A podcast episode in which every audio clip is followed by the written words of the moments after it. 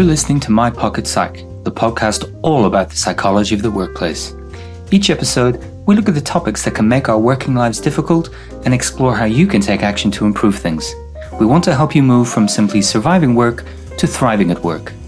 My Pocket Psych is brought to you by Work Life Psych, a team of workplace psychologists who are experts in coaching, training, and structured development programs. You can find out more about how we help people grow and develop at work by visiting our website, worklifepsych.com.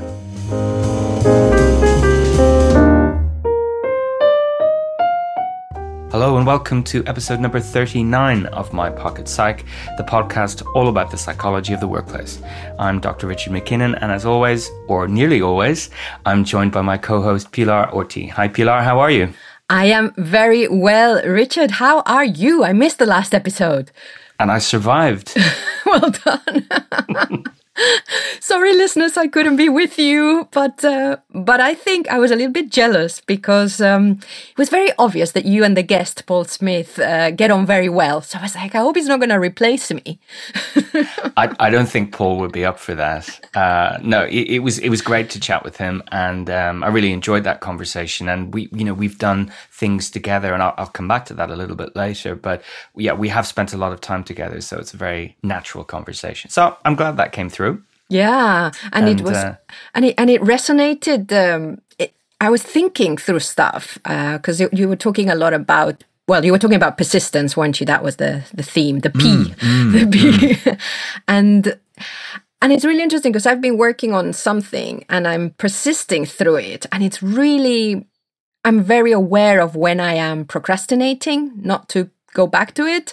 Uh, mm-hmm. I'm writing this piece of fiction, and it is. Uh, I'm stretching myself. I really am. It's very ambitious what I'm trying to do. But I'm just trying to persist through it and continue. But now other stuff that before was like okay now other stuff looks really really attractive no. uh, and i'm coming up with lots of other ideas and there was something that one of you said about how other stuff starts to look more interesting mm-hmm. and um, i really I, yeah a lot of what you were saying really resonated with me well, I mean, that's really good to hear. And, you know, I, I even had this conversation yesterday with a client about persisting through the discomfort of boredom. Yes. Um, when something needs doing, but it's just a really unattractive task for whatever reason. Uh, subjectively, it's unattractive. And um, rationally, you know it's important, it's part of your job, and it's about working through the fact that you don't like it, but you know it needs to be done. And to avoid that last minute experience and that pressure and that stress or the guilt, it's about identifying the fact that tingle in your brain that tells you, I don't like this, and there's a risk that I might put this off. Uh, it's, it's part of the human condition, I think, this tendency to avoid whatever form that discomfort takes. And instead, you, we have to consciously persist. We have to consciously keep going. Um, and that can feel like hard work. Yeah, and and another th- uh, thing that you were talking about, I think it was Paul that mentioned this, is um, the idea of treating that learning as a project and that going through something, uh, persisting through something also as a project, something that you can also learn from, mm. um, if I understood correctly, and and then also of course he also talked about the fact that development takes time. And i think this idea of persistence this idea of long-term focus and pushing through i think it's really important to remember that some things do take time and that the joy of some things takes time. Exactly. And, and when we're developing ourselves um, intentionally so maybe mm. l- learning a skill um, the persistence to get through that stage of feeling not very good and the temptation to give up because we have this sense of mastery in other areas of our life or, or simply just professionally. And now we feel like an amateur or we're not experiencing the progress we thought we might. And now that we think about it, this is all a bit too much. That's the point at which it's really useful to remind ourselves, why am I doing this in the first place? What am I going to get out of this? it, it is worthwhile keeping going. Yeah. Um, and I will get better or it will get easier based on all the other skills I've learned, all of the other development I've experienced. I know I can do this. It, it's just about breaking through that temptation to step away, procrastinate, or, or give up completely. Yeah, that, that's exactly how I felt. You've just okay. mentioned all my thoughts. So there we go. There we go. But you're keeping going, aren't you? Yes, because I know um, I've written a lot of nonfiction over the past years, and I am so comfortable with it now. And but I really want to write fiction, and I have lots of ideas for stories, and I do enjoy it once I sit down. But I really, I it's too, uh, yeah. Like I said, this project is very difficult. So what you're saying about, yeah, I'm struggling, and therefore I do want to give up, and I just have to remind myself that it, it, this is a learning project anyway for me that mm-hmm. i need to go through this to learn i need to go through this because i do want to do it um, and, and even if at the end i go you know what this was hell so i'm not doing anymore that's going to be really important to me so mm. yeah yeah really interesting yeah. The, the learning that can come from these experiences yes. is really useful and sometimes we can neglect that. We can just simply mop our brow and say, I've survived quickly, on to the next thing, rather than, okay, that was tough. And what have I learned about myself and the way I do things that could help me next time I need to do something the same or just similar? How can I learn from this experience? And it could be, you know, for you, it could be something as simple as, well, the time of day I start writing works really well for me. Uh, or it could be actually, if I'm going to bite off a really big project like this again, I need to consider the following factors. You know, it, it, could be it could be anything as long as that reflection is there and we can learn from the experience. Yeah. Yeah. So good. well, I'm glad we had you as a listener. Yes, I'm glad I listened. Before we get into the the main topic of today, which is the final of our pillars of productivity, um, as ever, we, we're just going to cover off briefly some items of news.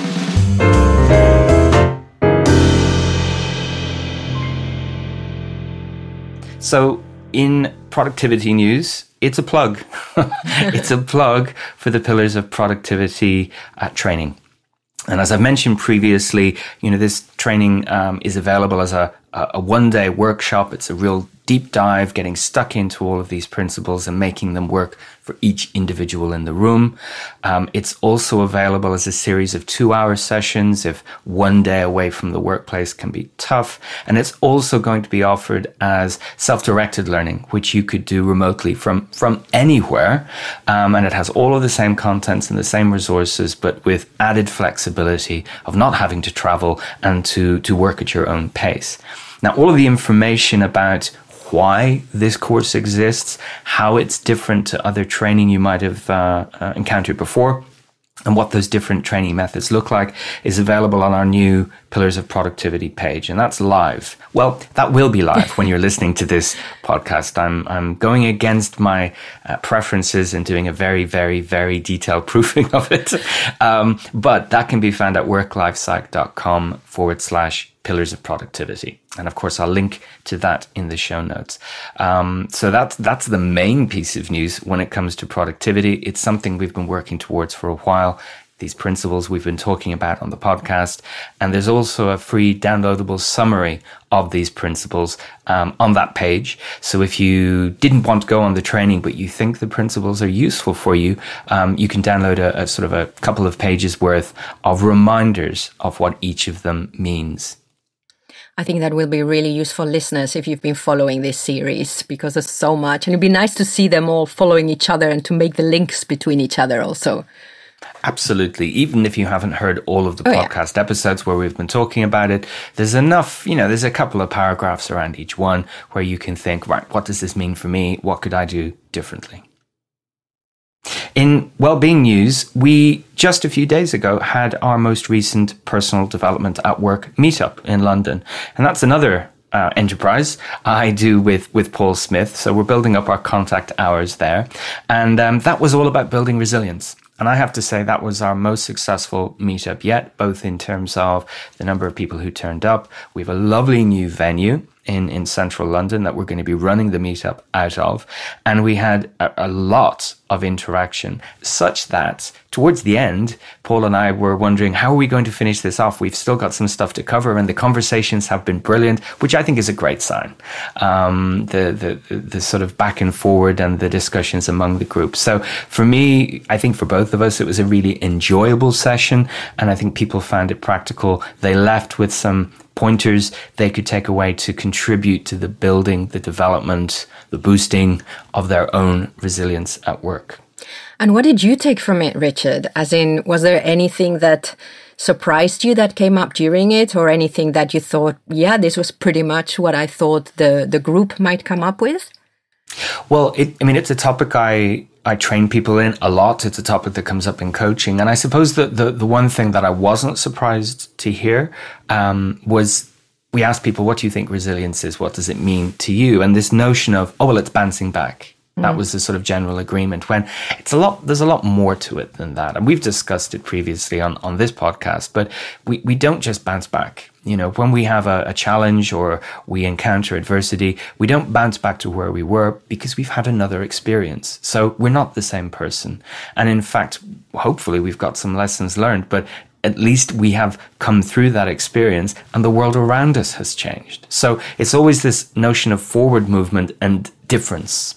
So rather than returning to what we were, it's keeping going along with the learning, along with whatever we've picked up through this adversity. And of course, it includes both the, the psychology of resilience, how we think about challenges, how we think about ourselves, and also the behaviors that can contribute to our own resilience. You know, a really simple example would be getting enough sleep. Mm. Um, so our, our meetup, dis, you know, discussed all of these, but also what people thought resilience would help them with, what they thought they would put into practice. And of course, we always finish up with a bit of action planning so people can take some time to jot a few notes about what they're going to do differently. So our hope is that at the next meetup, we'll be able to discuss with those delegates who come back, well, what did you do? How did it work? You know, a month later, what are you still doing? But, um, it was a it was a really enjoyable experience. We've had some good feedback, and um, we're looking forward to continuing them uh, across the year. On, on, a related note, I'm going to be running um, the Work Life Psych Resilience 101 workshop for a new client in London later this month. And um, our 101 workshops, uh, for those of you that haven't heard about them, they're, they're part of what we call Essentials series. So, across our three broad topics that we work in well being, productivity, and effectiveness each of those has an essential series of 90 minutes uh, sessions.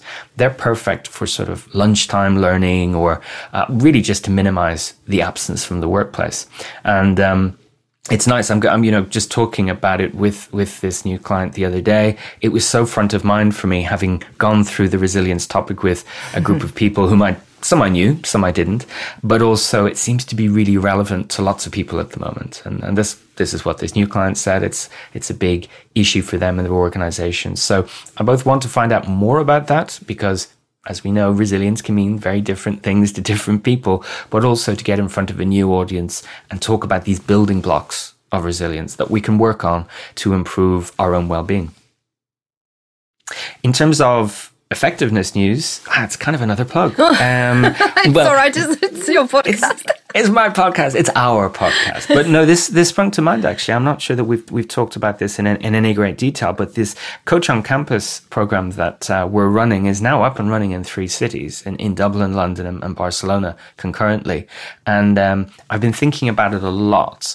Um, you know, this notion that well, you have these six coaching sessions a day in house for a, for a client. They can be used any way the organization wants. Individuals can sign up themselves via an online appointment booking platform.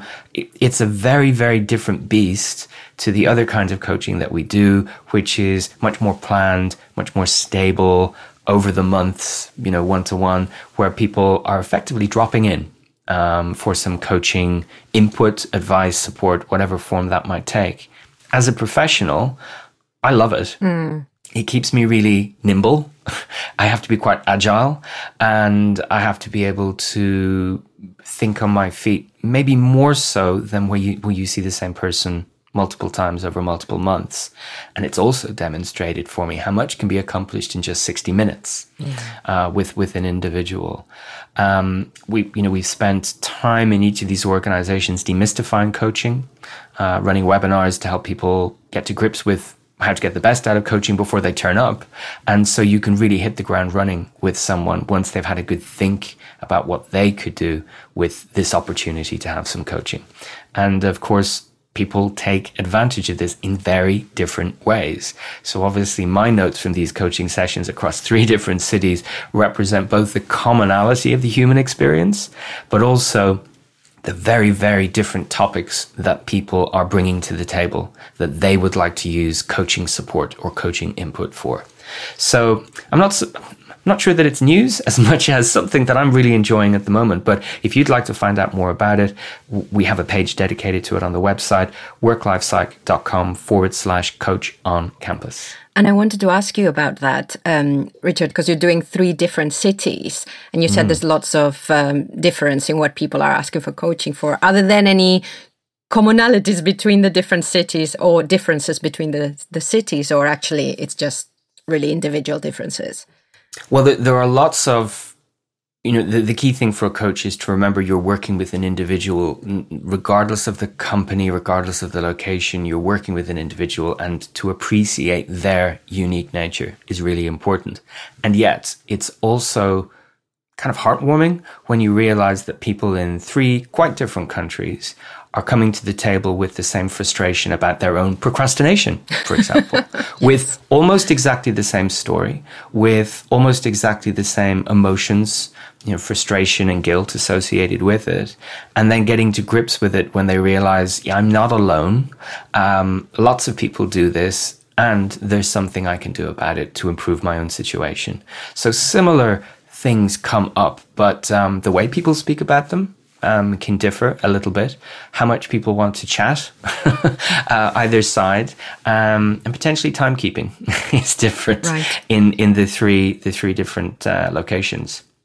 But we're all human beings, mm. and of course, I mean, it, maybe it, it's not clear, but all of this is done through English. Um, so again, one of the things when working internationally as a psychologist is to remember that not all metaphors translate.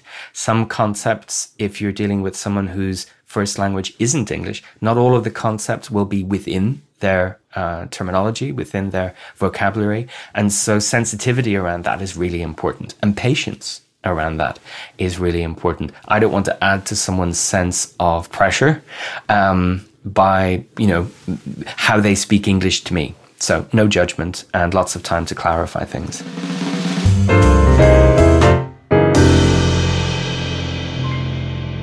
So let's move on to um, the final of our pillars of productivity, the final of these productivity principles, which is again another one that begins with P, um, which is pragmatism. So this is all about being flexible while being productive. And the reason I've included this as one of the principles here is that there can be a tendency for people if they're moving from a very, let's say, a spontaneous approach to work to something a bit more structured, is that they can become overly structured, overly rigid, and stick to some method that's getting them some, some results. But of course, the problem with that can be they're not working in isolation. And so they can end up inflicting their way of working on other people because it's giving them a sense of comfort. And they become less able to deal with the day to day changes around them. Either the environment changes, um, a key stakeholder changes their mind, or just a, a, colleague wants to do things a little bit differently. And they fall back on this process they're using rather than raising their eyes up a little bit and thinking, well, what's the bigger picture here? So pragmatism is really helpful flexibility, avoiding getting stuck in process, avoiding maybe the risk of uh, being um, too focused on perfection and thinking, well, what's good enough so that I can keep going? Um, so, w- you know, we want to be uh, structured enough. We want to be flexible enough. We want to know well, what have I? Is what I've done good enough, considering what I I wanted uh, wanted to do, what I wanted to achieve, and am I being flexible enough, given who I have to work with, given the environment I work in? You know, I spent yesterday working in an environment that's so fluid and client centric People don't know what they're going to be doing from minute to minute. And they have to develop the skill to drop what they're doing and jump on um, a major client emergency, some, you know, some kind of breaking news issue. And of course, other environments, it's, it's not like that at all. And you might know for weeks at a time the kinds of tasks that you're going to be working on. So again, with all of these principles, it's about making them work contextually making them work where you work and con- considering who you are as an individual.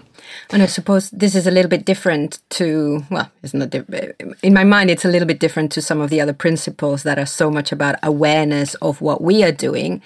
Uh, mm-hmm. Whereas I see this then as starting to raise our awareness of what is around us and then to th- then be able to connect that. Absolutely, you know, not we're not working in a bubble, and things will change. You know, I think acknowledgement that if you have the best plan in the world, it it won't survive very very far, considering um, the pace with which many people work at the moment. And of course, it is about acknowledging other people and be, being able to respond appropriately to change. So we've talked previously in terms of psychological flexibility of the process of acceptance um, accepting that we'll have discomfort along the way. Um, this is an element of pragmatism because it's not, oh, oh, okay, everything's changed. I'm fine with that. It's all these things have changed despite my best efforts. I'm really quite annoyed about that. But here's what I can do that's helpful and useful and proactive rather than I'm really annoyed and frustrated. And so I'm going to act out and uh, everyone's going to know how annoyed and frustrated I am that my plan has changed. Mm-hmm. And I suppose when you start to understand your own process and how you uh, start to apply the principles, and then you almost need to, well, like you're saying, you need to go back and say, okay, is this working now? This was working really well then, mm. and now it's not. Okay. Absolutely. And, you know, little examples I've come across when working with individuals would be you know the the, the coaches where they're focused on um, increasing or let's say developing a sustainable way of working. Yeah. one that is you know, minimal amounts of procrastination. It gives them clarity of priorities and all the, the, the stuff we've been talking about all that good stuff. They, they realize pretty quickly that they probably need to implement those things differently depending on whom they're working with. So for some people, yeah, I'd love them to know and remember and work to the deadlines, uh, but I'm actually going to have to put something in their calendar to remind them. I'm going to have to do that for them in order to get a good result. And for other people, I know that they have a bigger procrastination uh, habit than I do. So the example would be, so I'm going to give them a deadline that's ahead of the real deadline because I know that's what they're like. It, it should be different, it could be different, but that's not really helpful. So it's adapting to those around you, adapting to the changes which are inevitable, and accepting and not getting so um, stuck on process or perfection that that gets in the way of the day job. Uh, we're not there to you know, have an empty email inbox. We're not there to have perfection in every single thing we do generally. Um, but what people do appreciate, and you can see this reflected in organizational um, values. It, you know, we're there to work well with other people. We're there to reach goals and be successful. Um, you know, we're there to uh, contribute, and it's harder to do that if you see yourself in a bubble that is just informed by your own comfortable process. Um, this, I think, is a really, really important principle to consider, as you say, now that I've been doing this for a little while, what could I change? What could I improve? What do I need to let go of? Because it simply doesn't work in this environment. Yeah. It's supported, and I think it's worthwhile making the links, it's supported by the, the other principles. So if you're clear on the principle of purpose, which is why am I here? This can really help you um, be aware of what's good enough and avoid the perfectionism trap. If you're clear on the principle of priorities, you can then really understand what, what matters and um, where you can drop things, where you can invest more, more energy and more time and more attention. And if you've invested in considering the principle of perspectives, you'll then know more about the people you're working with and more about yourself in terms of working style. So you can more easily adapt or meet them halfway or even just have that conversation that raises the fact that your way of doing things is different and it's probably worth discussing how that could be improved. And the reason that this is important for people, as I said, is both at that individual emotional level and, and how you express that when things just don't work according to a neat system. And this, I think, is my biggest criticism of productivity methodology because it does come across, even if unintended, it does come across as overly rigid and almost to be used in an ideal situation. And I don't know anyone that works in an ideal, perfect work environment where there are none of these frustrations. So, this is the reminder at this stage, at the end of this discussion about productivity, of the need to just be pragmatic and flexible as we're trying to be productive. I really like that that idea that of course we hear all the time and not always striving uh, for perfection and mm. having purpose at the core of deciding how much perfection we need for everything we do. I think I don't know if I'm explaining myself clearly, mm-hmm. but mm. logically there are some things where it's really important that they are as perfect as we can make it. But actually, mm-hmm. a lot of them, it's okay, and we can let go. Um, and also, I think that I think you talked about this with uh, Paul Smith in last uh, in the last episode uh, on persistence. Is that sometimes that um, pursuit of perfection is actually going over to procrastination. It's uh, making yeah. everything so perfect when actually what we need to be doing is moving on to something else. So Absolutely. that's a really good reminder. And and you know, I I might disagree a little bit with that perfection point because what we need in the workplace is clarity on what's required. And what's required is a function of the standards of work, the deadlines, the quality, as opposed to just make that perfect you know, it needs to be perfect. We hear these phrases, but what does perfect mean? It's just a subjective term. Now, that could be quite different. Um, if you and I were working in an operating theatre, um, perfection is not helpful there. But what we do have are checklists and standards and health and safety regulations to keep us performing at our best. The same applies in most workplaces, but I think what people are missing or forget is we have some agreed standards. We're just not focusing on them because we're not being specific enough about what's required. So the example there would be can you get this done as soon as possible? Well, yes, but I've got all these other things. Let's see if we can discuss how this fits into the priorities that I'm working on. And actually, can I have a bit more detail on what you expect from this? Is it a one page summary? Is it a multiple page report? Do you want me to, you know, you, you see where I'm going with that? So if we can be specific enough, then we can avoid this perfection trap because your perfect could be quite different to my perfect. Yeah, it's the drilling down um, mm. with everything, I suppose, because mm. again, uh, going back to right the beginning of the the why also of the productivity series is okay. What do we mean by being productive, and why do we want to be more productive, and what mm-hmm. does that mean? And really uh, drilling down, yeah. Yeah, purpose, you know, when we focus on our values and what we're here to do, it can give us an insight into what is really important, what really matters in the workplace. And that can give us a fresh more useful perspective and help us, hopefully, abandon some unhelpful ways of working or even activities that we just don't need to do anymore and really focus on what's essential and be clear on what those essential outputs need to look like. Yeah. So specificity is really important um, overall. Mm. Uh, but this final, this final one, I, you know, it's it's actually not final when I talk about it in in public. It's not the final one I, I cover off um, in the guide or anything like that. But I thought we would leave this one to last, just to remind listeners, you know, given everything we've discussed, to be pragmatic is probably a helpful approach regardless. You know, even if you don't follow these other principles, being pragmatic and flexible in the workplace is is pretty important.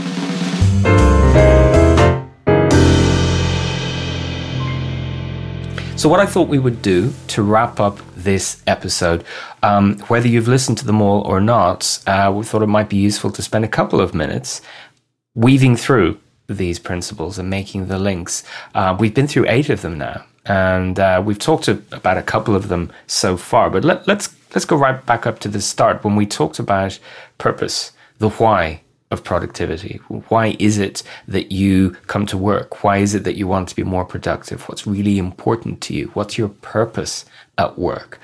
The reason I start with this first is because rather than diving in with little tactical changes, let's start with why I'm here in the first place. And that could highlight uh, what's really important and make that stuff obvious.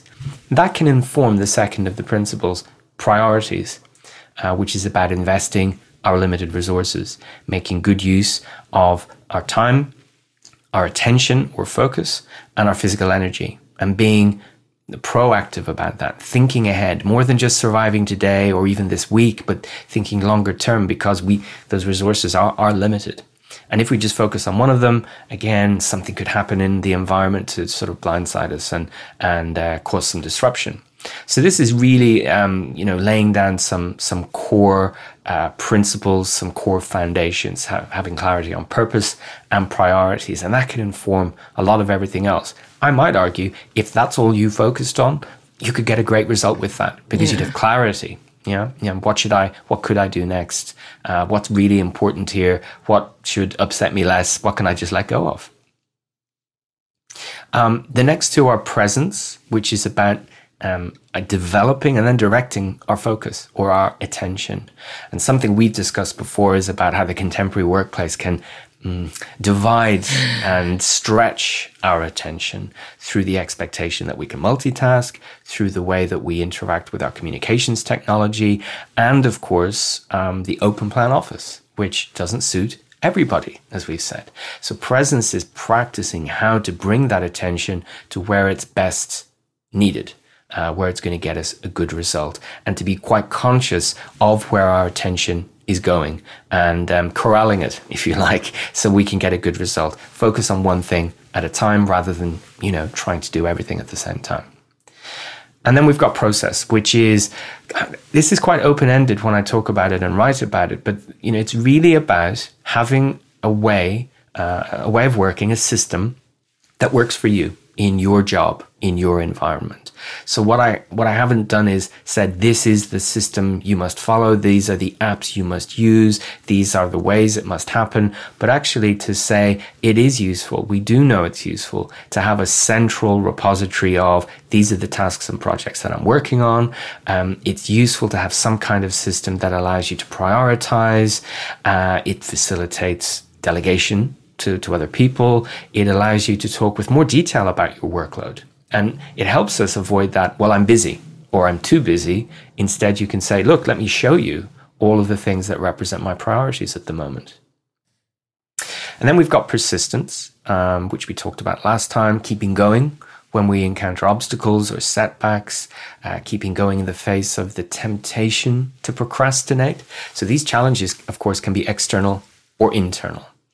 And then what we've just spoken about pragmatism, the helpful flexibility that helps us avoid um, working against others, being overly rigid, being overly upset at change. And then finally, we've got perspectives, thinking about yourself and others, thinking about how you like to work and what you might need to change about that, your, your preferences, your personality, how you interact with other people, and of course, all of that for other people. And on the episode where we discussed this with, with Justin McNamara, you know, we had some really simple and practical points for how you can learn more about yourself and more about other people. But it could boil down to having a conversation. What about that? Talking about how you like to work and how you might make some changes. And the final one in the list in front of me is play. And it, it is super important. This is everything that we do to take useful breaks from work, whether it be a brief break away from our desk or our workspace, through to what we do to recover and reconnect with our non work life, whatever that looks like. And I argue that that is so important. Our non work life is so important for our work life because it allows us to recover. It allows us to be a self that's maybe not at work, pursue and apply values, or engage in activities that are definitely non work so that we can return to work and be refreshed and be our best selves. This is an area I think that also gets neglected where people overemphasize process. And it links really clearly with purpose. What am I here to do? Full stop with my life. If I'm not doing it, if I'm not meeting uh, the requirements I have in each of the roles I have in my life, what changes could I make so that I can better enjoy and engage with my non work life? So when I come back, I'm feeling good about life and myself, and I can dive in rather than I lift work, I sleep, I come back in. and that kind of. Um, I'm thinking of a hamster wheel, yes. Um, so, a, a very, very quick run through the eight principles. They're available from for download from the uh, Pillars of Productivity uh, um, page on the website.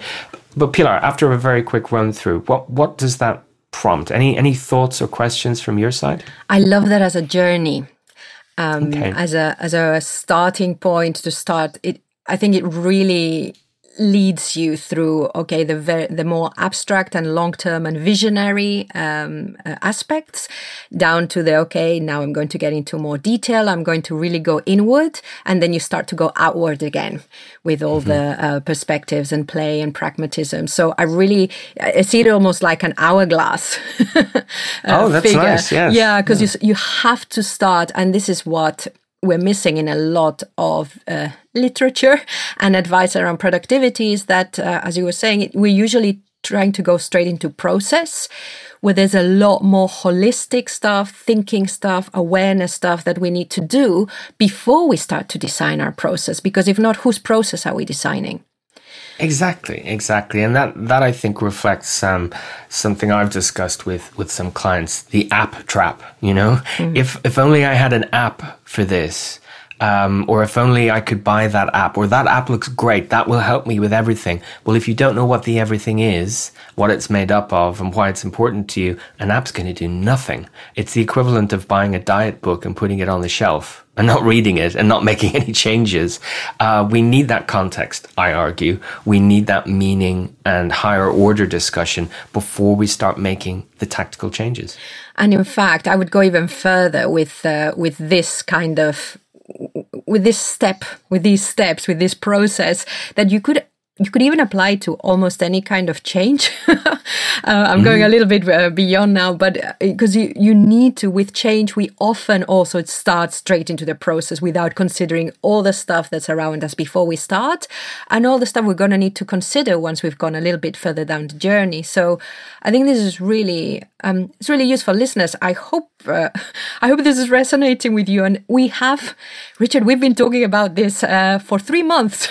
mm. or four actually, four, uh, since episode 32, which uh, was released mid January. Uh, so if you've just joined us, you've got so much to catch up on. and you know the the bulk of a year left to start experimenting with this stuff. And I suppose a couple of things that are worth adding onto all of this. I, I don't I don't see people um, making massive changes every time they listen to one of these episodes. What I would really love to hear from people is what's the nugget, the small thing that we've said that resonates with them and prompts them to pause, have a think, and then maybe make some adjustments to what they do rather than the temptation to reinvent yourself and make huge disruptive changes. And so while I, you know, there's a one day workshop here, it's very much a case of don't do all of this tomorrow. Make a plan. Make a plan for implementation um, that is spread over a longer term. And of course, if you can imagine 12 or 14 people in a room looking at these principles, their interpretation of them could be quite different. Their comfort levels or success of applying them could be quite different. So, as with all of these things, there's no one size fits all. This is introducing a concept that needs to be interpreted and applied, not simply a checklist of do this, do this, do this. And I think you're making a very good point that it can be applied also whether you want to say, okay, right, I want to completely change the way in which I'm working because it's not working for me, or I've got this one thing I want to look at. And of course, it's going to be different how you apply the principles and they match that scale very well. Yeah, absolutely. And it may be that right now I don't need any of this mm. stuff. Yeah. But you know what? When when I have 17 large projects running at the same time, I might need to come back to these principles and look and see if I can learn from any of them. So I hope now that you've reminded me, we've spent so much time on this. I hope listeners have found it interesting, useful, thought provoking, or maybe you've disagreed with some elements of this yes. fundamentally. Either or, get in touch with us with your questions, your comments, um, your your praise or your abuse, whichever whichever you'd like to share. What but are you, you doing, can, Richard? I, no, because you know why? Um, anytime I run a workshop about any topic with any audience, I, I like to hear their what about questions. Yes. It's all very well for you there, Richard, standing up there yes. spouting this, but what about me in my job, in my environment? So so let's test this. Come come at us with your questions. You can send us quick questions, short brief questions on Twitter. It's my pocket psych is the Twitter handle, or you can send us a big long message via the contact form on worklifepsych.com slash contact. And uh, we'd really like to hear from you because we have spent a lot of time on this. We've intentionally not spent the month of January going new year, new you. Here are 25 things you could do differently. But we've hoped you've been on this journey with us and thought, hmm, that's interesting. What does that mean for me?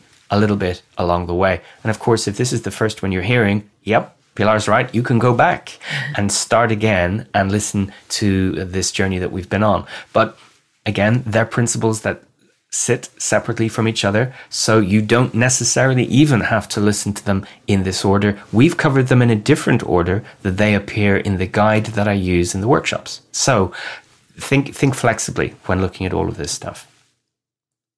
The final point is for those listening who would like to learn a little bit more about this and are based in or near Dublin. And I know that's a possibly a strange Venn diagram, but if you are, um, I'm giving a talk at the Psychological Society of Ireland about these pillars of productivity on the 14th of May, and it's an evening event. Starts at 6:15. It's in central Dublin, um, just off Camden Street. If you know Dublin, so it's quite central. And uh, I'll put a link to the registration page because you do need to register with the PSI uh, before attending that event. And on checking yesterday, there were still some places available. Good luck with that. well, thank you. I mean, again, another audience to discuss it with, to challenge the ideas and to get some what about questions. I'm, I'm really looking forward to it. Uh, and of course, everyone who attends that event, it, it is a paid event, will get a copy of the full guide that I use as part of the, uh, the one day workshop or the, the other training, the other training methods. So, Pilar, we've come to the end of our productivity journey. Uh, we're, we're, not reinventing ourselves next time we have an episode, and we'll revert to our business as usual plan. But we may come back to this topic as the questions, hopefully, roll in from our listeners. Yeah, I'm looking forward to those, especially the ones of, uh, yeah, but in my work, it's very difficult to X, or uh, have you thought of this kind of scenario? Yeah. Mm. Absolutely. So for now, Pilar, thank you so much for your time again today. Uh, listeners, thank you for joining us for the end of our discussion of uh, productivity. Uh, this is the end of episode 39. We're going to have to have a celebration for our 40th episode because it's a big number. so, everyone, we look forward uh, to hearing from you about this. And as always, thank you for listening.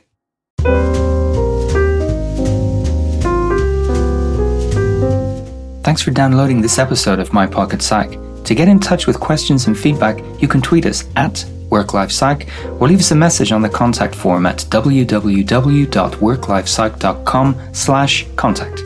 Thanks for listening.